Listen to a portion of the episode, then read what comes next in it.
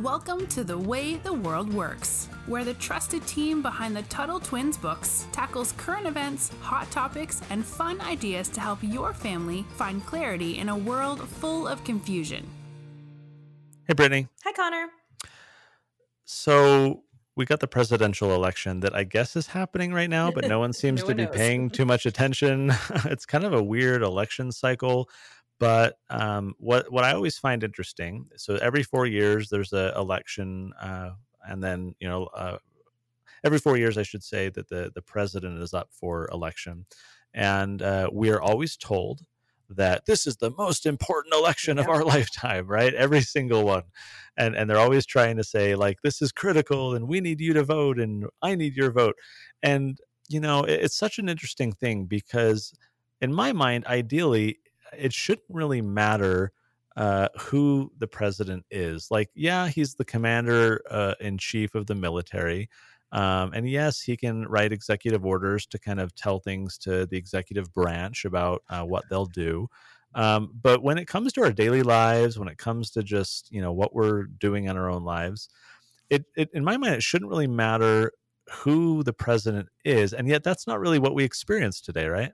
No, not at all. I mean, people love their team, right? They love their tribe. So you always hear like, if, if it's not my guy, then basically the world is going to end. Well, no, if it's your guy, the world is going to. You just hear this back and forth. But it's funny to me because at the end of the day, like really, the only people who can solve our personal problems are you know us, you and I. And it's interesting though because the media doesn't seem to give us that message. Uh, we don't really get messaging of like empowerment and you know localism. Like, hey, you can solve these problems locally. It's always like, you know, what is the president doing, and what did he say, and what is he doing to dictate our lives, and what will he decide next? And and it seems like the media is always doing a lot to condition people to be hanging on every word of the president, to be worried about what he's going to do next, and and not just Trump. I mean, I know Trump is like a whole other animal altogether Mhm. um, in a lot of ways, but it's been like this, you know, for the longest time where. Um, uh, you know, it's this way I think with the Supreme Court as well, which might be a topic for another day. Where, uh, you know, similar thing like, oh, just the decision that these people in fancy black robes you know make are are you know going to control us all now. And it's that way with the president. I it, it's tough because when the federal government was set up when the constitution was proposed this was not the vision. This was not the kind of agreement that people had that the president would wield this much power. I'll give you an example so recently a few weeks back i believe uh, donald trump president trump signed an executive order uh, that made all kinds of policy changes because he was frustrated that Congress uh, couldn't get it done. Uh, you know, extending unemployment and things like that, dealing with uh, the economy.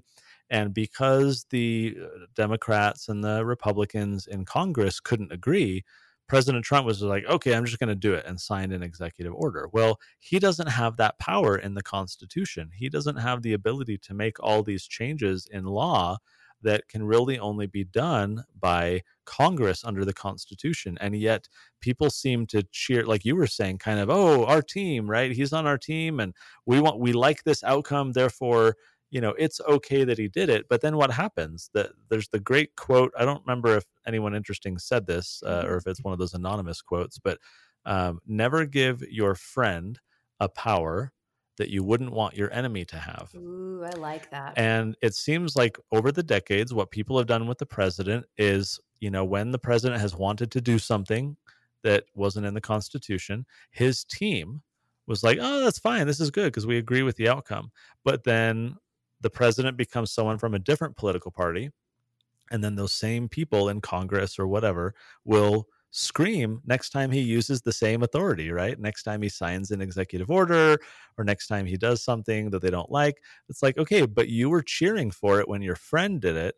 And so, how can we, you know, uh, see you as sincere when you're just angry because your uh, enemy's doing it? And then it goes right back to the other party, right? The other party wins the presidency, and then off they go again, you know, doing more things to give the president even more power. And and this has happened over and over, back and forth, back and forth with the parties over time, where now we have this like almost kingly president where he's signing these executive orders and just doing these things that control people and and people in congress don't really have any like strong argument to uh, oppose it in a sense because they've been justifying it for a long time. And you're right. It wasn't just it wasn't just Trump. Right? I believe it was President Obama that said all I need is a pen and a phone. Wasn't it Obama? I think it was. I think Obama. that's right. Yeah. And he used to sign executive orders all the time too. But of course, for the left or for the not even the left, for Democrats, that that was okay when he did it. And now you know people are losing it over Trump. So I think you're absolutely right. It, it's it's very hypocritical. It's very much that you you are okay with something even if it's bad, even if it's unconstitutional, if your team does it. And that comes back to the issue. It's tribalism, right? It's this team player thing it's not only tribalism i think it's also like strong like the a cult of personality so I, I want you to mm. talk a little bit about how how the presidency has has become a cult of personality. What might that mean? Yeah, and with Trump, I think is a good example, and actually even with Obama, a cult of personality is where it becomes more about the person than than the office, right? You're more excited about the Trump brand, about this being a Trump thing, than you are about wait a second, can the president actually do this?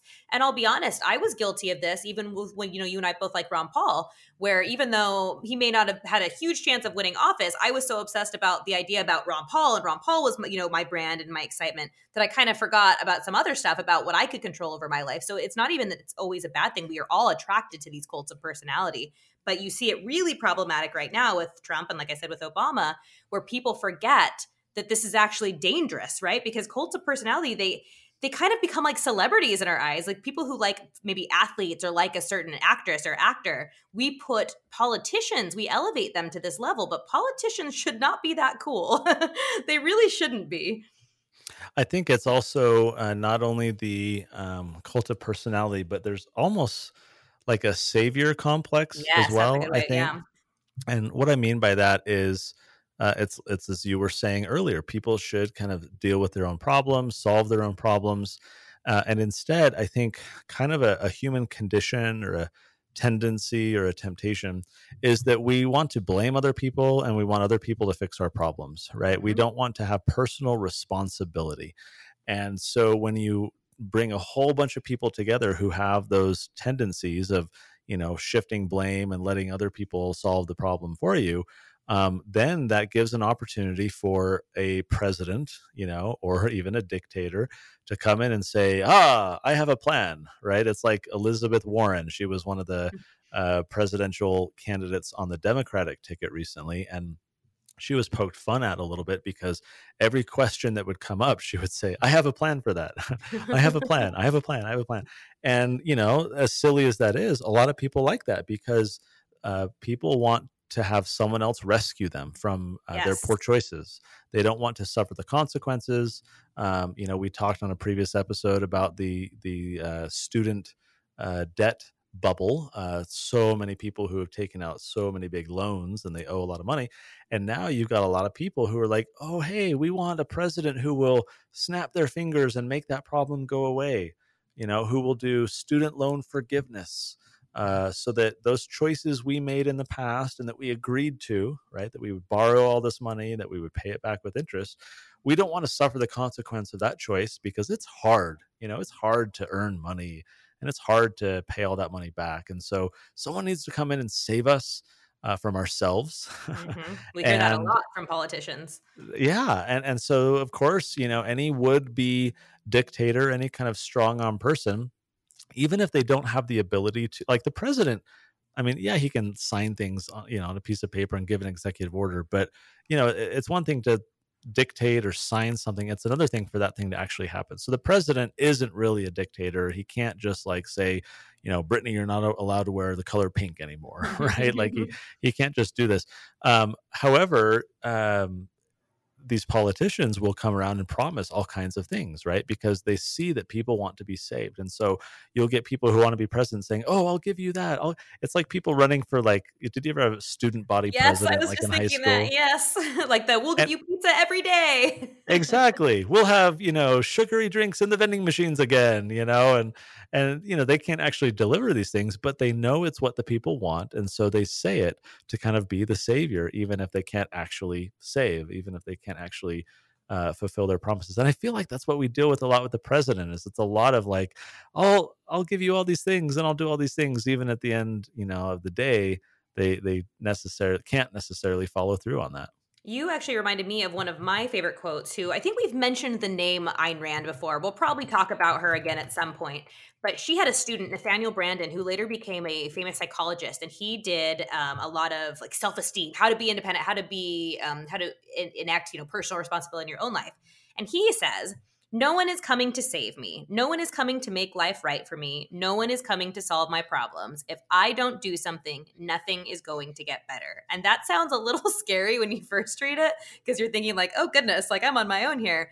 But I think it's very empowering because we put too much faith in not just politicians, but anybody who's in a position of leadership and we start thinking like okay well they know better than i so why am i going to fix my own life? They can tell me what to do because clearly they're in a position of authority so they know better than me. But the real the truth of the matter is that you are really the only person who can solve your own problems and and I think it's important maybe to qualify that quote a bit. So for example, you know, we have family. Oh yes, and yes. we have we have friends and you know, maybe church. Community, or, our communities. Yeah, they're they're, you know, neighbors, things like that. So it's not like we are all entirely alone to ourselves, but the the point I think is very valid and that is you know you, we shouldn't be able to force other people and and you know there's no there shouldn't be an expectation that the government should come uh, and and help us uh, but in a lot of ways, I think there's a lot of truth to what that's saying. Is like, you know, yeah, you've got family around, like like you know, I've got family that lives nearby, and I've got friends, but I deal with a lot on a day to day basis that I don't tell them or that they don't know about. I've got problems and challenges. I'm sure you do as well. We all do. Where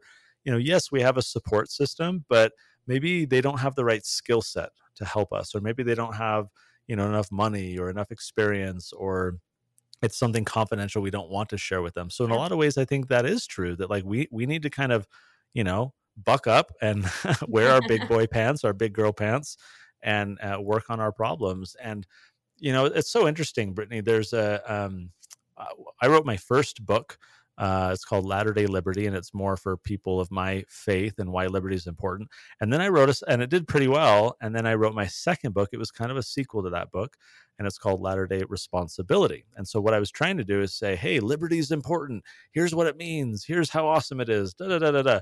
And then in the second book, I was talking about the flip side of the coin, right? Like you can't have liberty without personal responsibility. So I did this whole book about what does personal responsibility mean and why is it important and how does it look and if we're going to be responsible in our own lives like what do you actually need to do and so i kind of walked through all of that and that book sold hardly any copies. what does because, that tell you though? right. Because it's not sexy, right? It's it's really sexy to be like, yeah, freedom. We all want freedom. And then when it comes to like rolling up our sleeves yep. and doing the work, you know, actually trying to build a life of of being responsible, caring for ourselves, and then, you know, being able to care for others and help others. Uh, that's not as sexy. That's not as fun for people to talk about. And so I feel like it doesn't really get the reinforcement that it should. It doesn't, and it's it's just easier, right? People want to do, unfortunately, what is easy, not what is worth it, not what is the most beneficial. And we've got to get out of that way of thinking. And I think, especially, there's a lot of jokes about millennials or, or younger the younger people. I guess it's Gen Z now not willing to roll up their sleeves, like you said, and, and do the hard work. But it's so beneficial when you do that. And then you know that you can get yourself out of another jam, right? Like let's say you you utilize personal responsibility and you solve a problem, that's gonna help prepare you to solve the next problem. It's it's like working out. You're gonna get stronger every time you do it. Well, I, I, wish we could get society to the point where it doesn't matter who the president, it doesn't matter who's in charge. We should focus on our own lives. We shouldn't need to be rescued and saved by someone who doesn't have the ability, like a student body president, to give us what we need and what we want. Um, I want to link on the show notes page, Brittany. I know you did an article about this. I want to link there uh, to that. So make sure, uh, dear listeners, that you go to TuttleTwins.com slash podcast. Uh, you can check out the show notes page for this and past episodes as well if you want to get up to speed and find the helpful links and information we're providing. Uh, so go there. You can subscribe. Make sure you're sharing this uh, with your friends. We'd love to have even more uh, families listening in and learning as well. Uh, Britt, great episode. As always, thanks again for chatting, and we'll talk to you next time. Talk to you next time. You've been listening to The Way the World Works. Make sure your family is subscribed and check out TuttleTwins.com for more awesome content.